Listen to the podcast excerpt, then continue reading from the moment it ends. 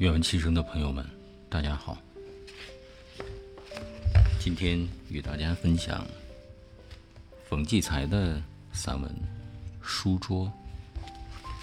在这篇文章里，他写道：“我无法想起，究竟是什么时候，我开始使用这小桌的。我只模模糊糊记得。”最初，我是站在他前面写写画画，而不是坐着。待我要坐下时，屁股下面必须垫上书包、枕头或一大叠画报，才能够得上桌面。我把人字总误写成入字，就在这桌上吧。我一排排的晾干弹弓子用的小泥球，就在这桌上吧。我在小木板上钉钉子，就在这桌上吧。桌面上尽是些小鳖坑，有的坑挺深，像个洞眼。蚂蚁爬到那儿得停一下，迟疑片刻，最后绕过去。细细瞧吧，还满是划痕呢。横竖歪斜，有的深如一道沟，有的清浅。还有的比蛛丝还细，这细细的印痕，是不是当初刮铅笔尖儿留下的？那一条长长的道道，是不是随意用指甲划上去的？那儿黑乎乎的一块儿，是不是过年做灯笼、烧弯竹条时碰倒了蜡烛烧的？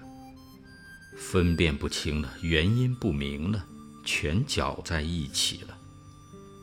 这中间还混着许多字迹，钢笔的、铅笔的、墨笔的，还有用什么硬东西刻上去的，也有画上去的形象，有的完整，有的破碎。一只靴子了，枪了，一张侧面脸了，这是不是我的自画像？年深日久，早都给磨得模糊一片。痕迹斑驳的桌面，犹如一块风化的相当厉害、漫幻不清的碑石。看完这段文字，也让我想起了自己小时候，我才上二年级，学校文艺汇演，我和同学一起说相声，穿着小马褂，在学校的舞台上表演完以后，回到家里，父母要求我和小伙伴。就在我们家的书桌前，为大家再表演一次。那个书桌，我想起，最多也就五六十公分的高度。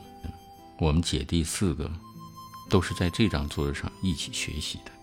家里的那张三 T 书桌，也成为我们姐弟四人同在一个子校上学的见证。书桌上的斑斑印记还留在脑海里。今天的读书分享就到这里，谢谢大家。